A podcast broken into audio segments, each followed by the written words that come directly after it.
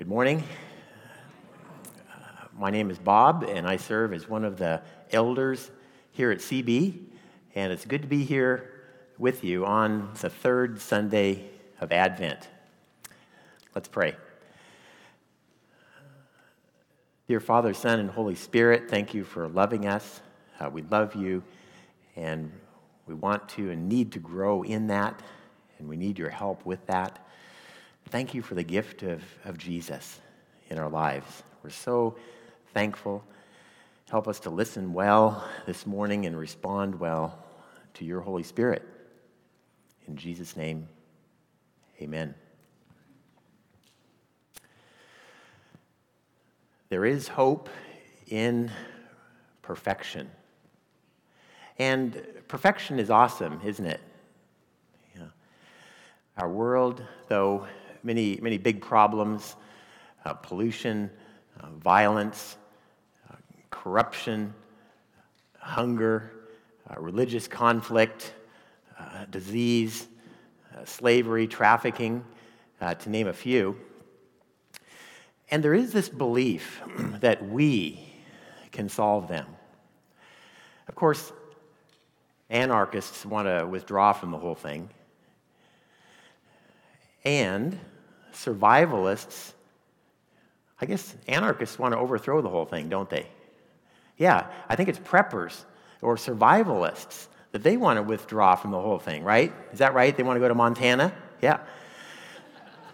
But many of us who remain believe that we can solve the problems by creating personal perfection, family protect, perfection, societal perfection, governmental perfection, all kinds of perfection. If we just think about it more, if we just study it more, if we just work harder, think tanks thinking, researchers researching, manufacturers manufacturing, developers developing, politicians politicking, workers working, working, and workaholics workaholing. Better diplomacy will finally solve North Korea. Better information will finally end sexual assault. Better laws will finally create racial reconciliation. Better research will finally cure cancer and other diseases. Better economics will finally yield endless prosperity. Busy busy, busy, endless striving. You know, we can do it. It's, it's just around the corner. Fail, failure is not an option. We think we can. We think we can. We, we think we can. Yeah. And we, we human beings, the pinnacle of wisdom and power in the universe, can do it. ah, ah.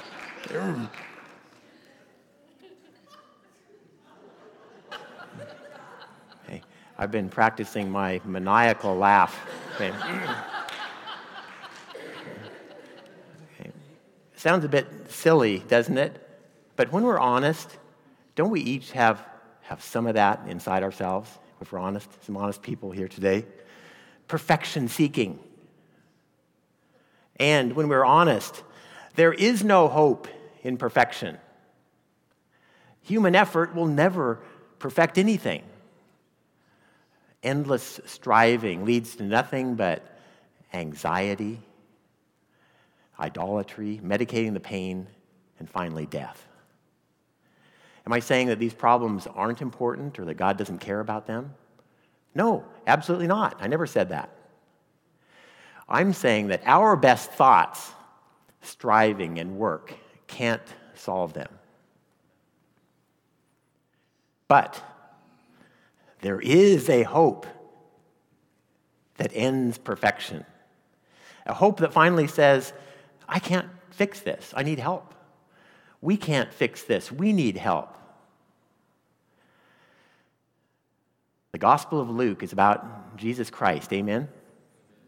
Luke chapter 1 begins with a Jewish priest in the temple. in the middle of his duties in the heart of the temple, Zacharias, a priest, didn't believe and was struck dumb. He couldn't talk. A great opportunity to listen. Okay. And by the end of that chapter, he spoke boldly what he believed. Sounds like he was in process just like us. You know. Luke is about salvation. And Luke 19:10 nails it. For the Son of Man has come to seek and save that which was lost. Hopelessly lost. Luke 2:22 through 39 is our passage. It, it is a chiasm, meaning the heart of its message is smack dab in the center. Look at the text. It rolls right to the middle. Here is a, here's a summary a place on the outsides, moving in, a couple of believers, a couple of blessings, and a baby. We will look from both ends, from top down and bottom up, right to the center. Sound good? Well, the bookends of our section focus on the temple, a geographic place in Jerusalem. First bookend, verses 22 through 24.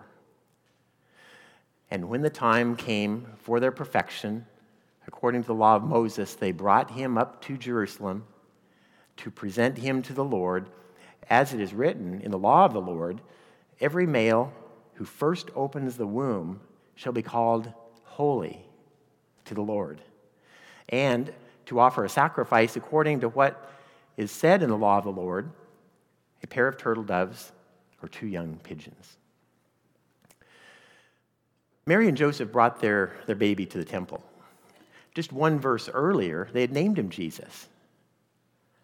In Luke chapter 1, the angel Gabriel told Mary, Name him Jesus. In Matthew chapter 1, it records that an angel in a dream told Joseph to name him Jesus. Okay? They collaborated and named him Jesus. Good call. 40 days after the birth, mother and father and baby arrived at the t- temple to fulfill the law. Because Mary and Joseph loved God, and keeping the law was an expression of their love for God. Some background from the Old Testament Genesis chapters 1 and 2, very good. Garden of Eden. Genesis 3 and forward, pretty bad. Human sin. Yet, even within Genesis chapter 3, there is a preview of hope. Verse 15. Hope in some descendant of Eve. The snake would bite him on the heel, and as we know, some snake bites are fatal. But he would finally crush Satan's head. God chose Abraham, the man of faith, to form a family of faith, the Jews. And the Jews were supposed to be one, holy, and two, a light to the nations. And they weren't particularly holy, and they didn't shine the light, keeping the Gentiles, us, in the dark. The Old Testament shows that all human beings are sinners and need salvation. And when would this descendant come? Dozens of generations came and went, born and died. Yeah. Is, is he the one? No. Yeah. Oh, he, he must be the one. No, not, not, not him either.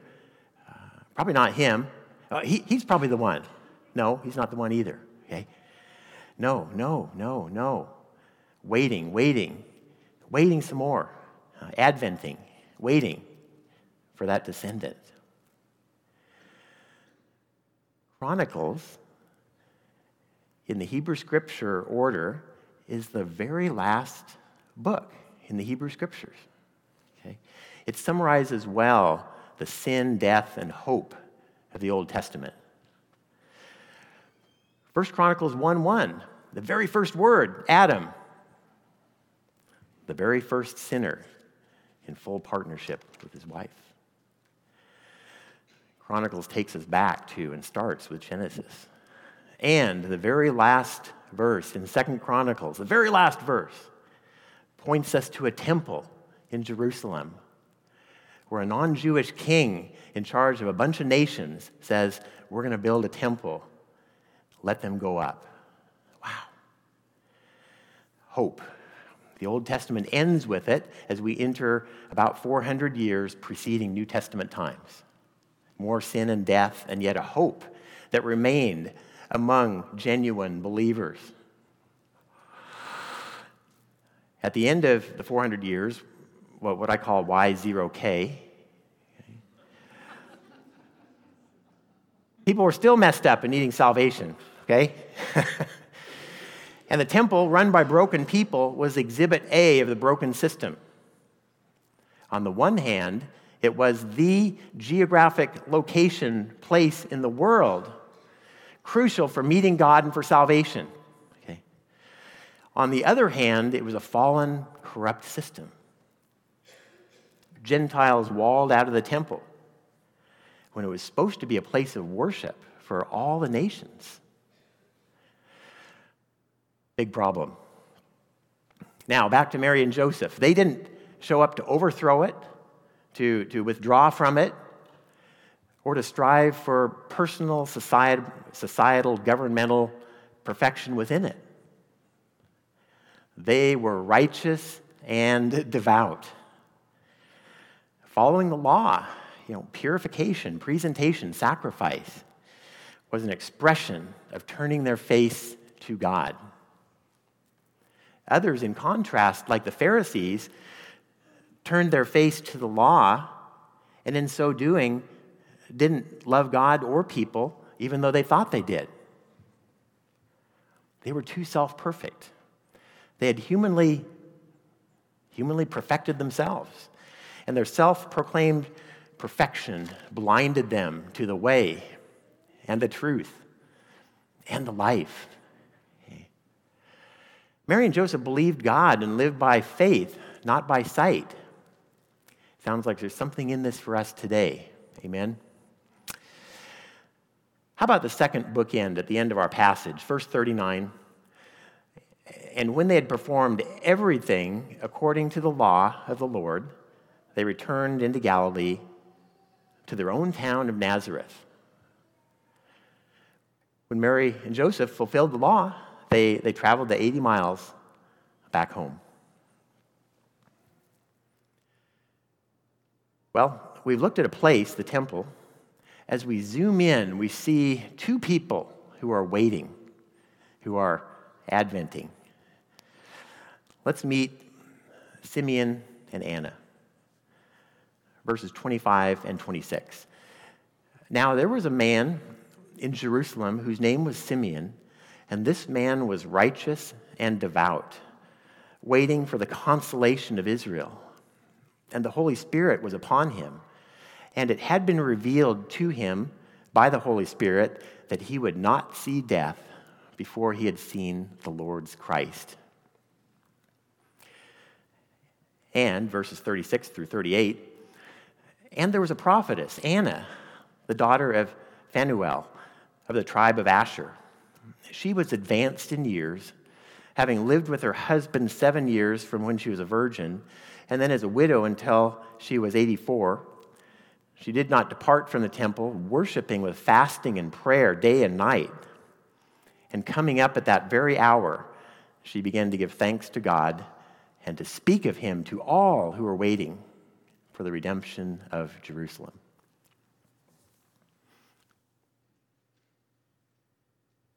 Simeon and Anna were flat out legit believers.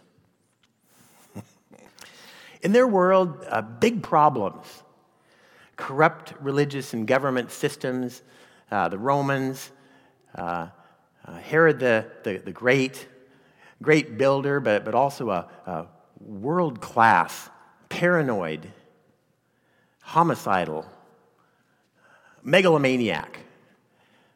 Okay. huge problems back then, too. People all around Simeon and Anna were calculating and concocting perfect schemes to create perfection. The Zealots, plotting to overthrow the Romans. The Essenes, withdrawing to Montana, I mean the desert. The Pharisees, smugly perfecting the art of self proclaimed perfection. The Sadducees, I imagine wearing hats that read, Make Judea great again.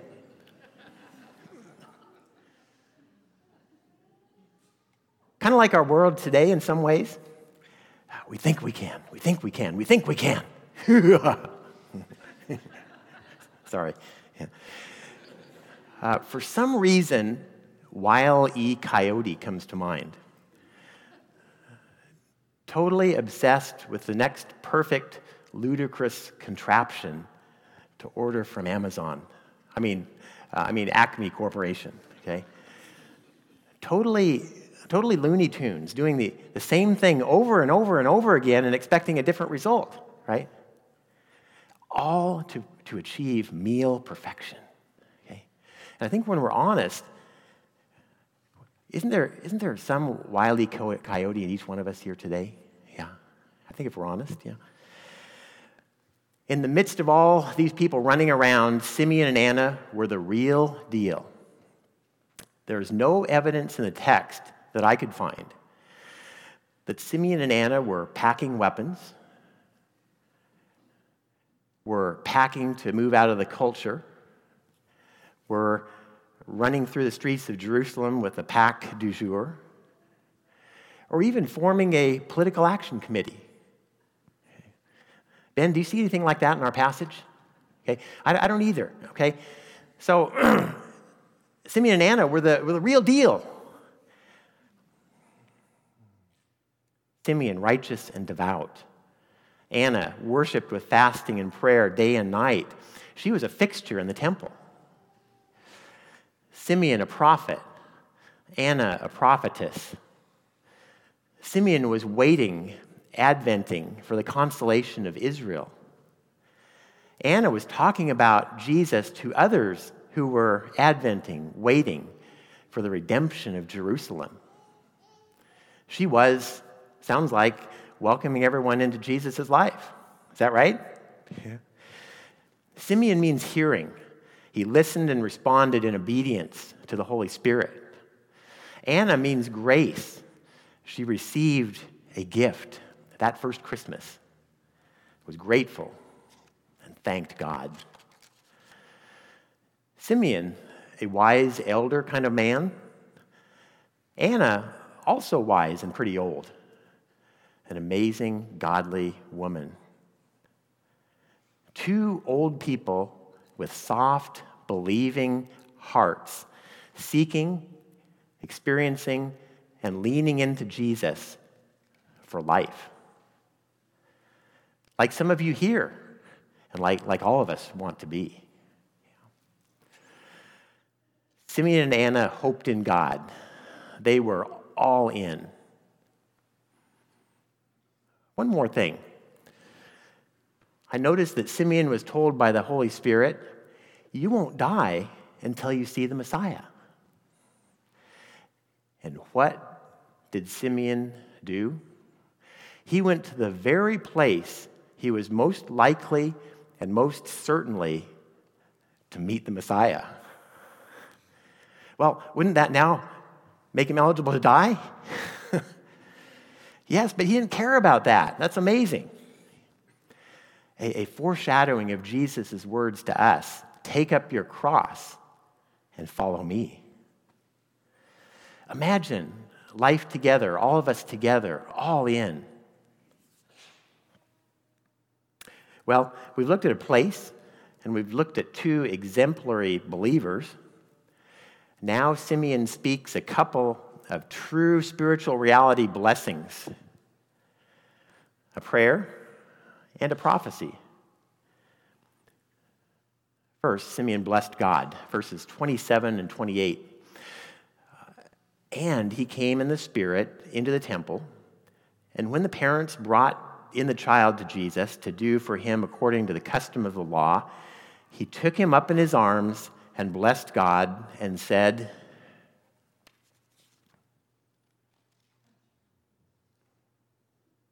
We'll soon read what he said. But in these verses, a long time coming meeting, okay? Mary and Joseph, quite the couple of years, I would say. Angelic announcements, angelic visitations, dreams, pregnant by the Holy Spirit, long, dangerous travel, birth given in a manger, shepherds running around, angelic hosts flying around, and a whole lot of ponderings and perplexities along the way of the life of faith. Amen?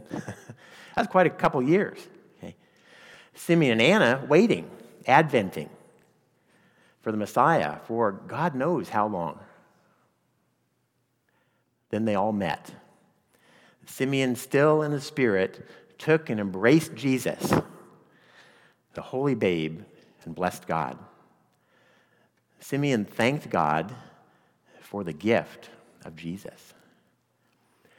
What, what specifically did Simeon pray? It is the heart of our passage. Let's push pause yet again, and we'll, and we'll get to it. But Simeon not only blessed God, he also blessed the parents, Joseph and Mary. Verses 33 through 35. And his father and mother marveled at what was said about him. And, and Simeon blessed them and, and said to Mary, his mother, uh, Behold, this child is appointed for the fall and rising of many in Israel, and for a sign that is opposed. And a sword will pierce through your own soul also, so that thoughts from many hearts may be revealed. Hmm. Simeon blessed both parents who were still marveling at the prayer that we're going to read soon. And Simeon spoke directly to Mary but it doesn't, to me, really sound like a, a blessing. The fall and rising of many, a sign that is opposed, a sword will pierce through your own soul also. Not what you would normally say to a mom about her precious baby. Anybody ever say anything like this at a baby shower? Okay. That's what I thought. We're, we're probably not prophets. But this is a prophecy. So, what kind of life can this baby expect? Sounds like difficulty and pain both for himself and for others associated with him, including especially his mother Mary, who had already experienced much pain giving birth. But if we can believe it, even much more and deeper soul pain to come.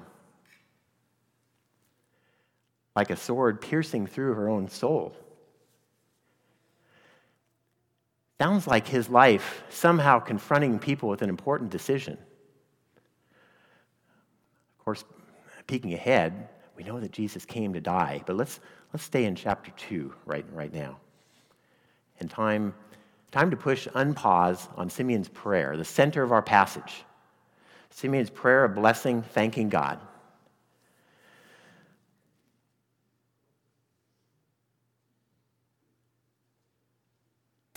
Rembrandt's painting, titled Simeon's Song of Praise, likely his very last work, as it was found in his workshop the day after he died in 1669. Hmm. Here's what Simeon said Lord, now you are letting your servant depart in peace, according to your word. For my eyes have seen your salvation, that you have prepared in the presence of all peoples a light for revelation to the Gentiles and for, your, for glory to your people, Israel. Simeon, holding the child, sees God's salvation, Simeon sees Jesus. Simeon experiences Jesus, God with him. Simeon touches Jesus. Jesus touches Simeon. The name Jesus means God is salvation. Jesus is salvation for Jew and Gentile alike and together. Simeon declares, God, your promise is legitimate. You have kept your word. Simeon proclaims, I am at peace and I'm ready to die. Wow. Jesus, uh, Emmanuel, God with us, Prince of Peace in this busy, striving for, for perfection world, even and especially during this Christmas season. Uh, like, like Simeon, when we experience the deep peace of Jesus, we are truly able to live each day because we are prepared to die. Viewing Simeon's prayer and prophecy together remind us of a few important relational truths about Jesus. One, the incarnation. The holy God, human Jesus, was born and lived a completely holy, sinless life for his whole life. He knows what it's like to experience temptation like us, yet without sin. And two, the crucifixion. Jesus was born to die a painful death for the sins of broken people like you and me and the whole world. And God raised him to life on the third day. Yes, a bite from a poisonous snake, but Jesus crushed Satan's head. Good news for us human beings who can't perfect anything forgiveness of sins because Jesus died for our sins, and he forgives us every time we repent. And help for abundant life transformation because Jesus lived a perfect life. He helps us in the process of becoming more loving and obedient and holy. We need that too. At the temple, Simeon and Anna were laser focused on the true spiritual gospel realities because they hoped in Jesus. Today, the temple is not a geographic location, it is believers, Christians together. According to 1 Corinthians, we are the temple of the Holy Spirit. According to Ephesians, the temple illustrates the life of the church, meaning, meaning believers. With Jesus Christ as the cornerstone. And the rest of us are extremely valuable, precious stones in that temple. Bought with a high price. Jesus, the cornerstone, keeps us in alignment and heading the right direction. Without Jesus and the proper foundation and starting point, we, uh, we become crooked, don't we? Yeah. And Jesus keeps us together in unity. Without other believers, we become just loose rocks out there somewhere. Here at CB, we are living out true spiritual gospel reality hoping only in Jesus and growing in it. Together, listening and responding in obedience to the Holy Spirit, all in and growing in it, grateful, talking about Jesus both with each other and with people in mega scurry mode, during Christmas time, yet totally missing the Christ.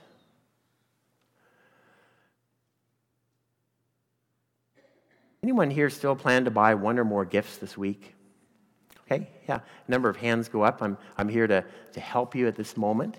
Uh, an insert in today's newspaper called uh, Last Minute uh, Last Minute Gift Ideas with a big alarm clock there. Okay, I don't really know what's, what's in here. I don't, I don't really plan to read it. Okay, I don't know what you're going to buy if you buy one or more gifts this week, but I guess I've got another idea for you. Are you open to one more idea? One more idea. Jesus is the gift.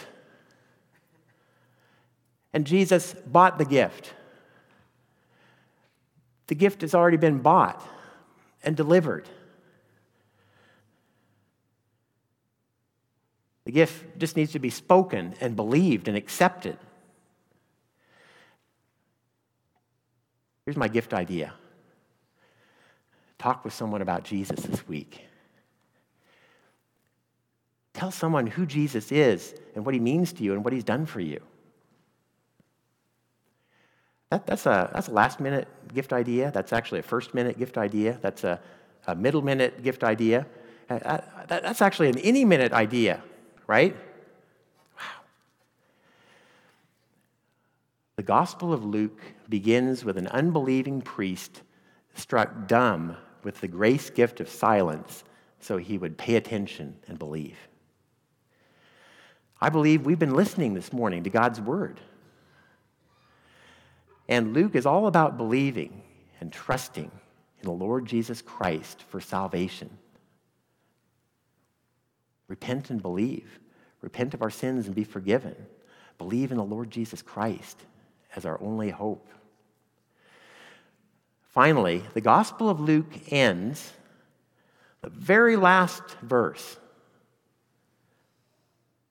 very last verse in Luke, with wise believers worshiping with great joy, and continually in the temple praising God. Believers waiting for Jesus to return the second time. Models for us. Jesus is our life. And as we remember his first coming, as we wait for his second coming, as we, as we love God and people and are growing in it, as we invite everyone into Jesus' life, as we worship and praise God together with loud and joyous voices, we hope in Jesus. Like I said at the beginning, yet completely different. There is hope imperfection. Amen. Dear Heavenly Father, we thank you for the gift of Jesus Christ. It means everything to us. That's our, Jesus, you are our only hope.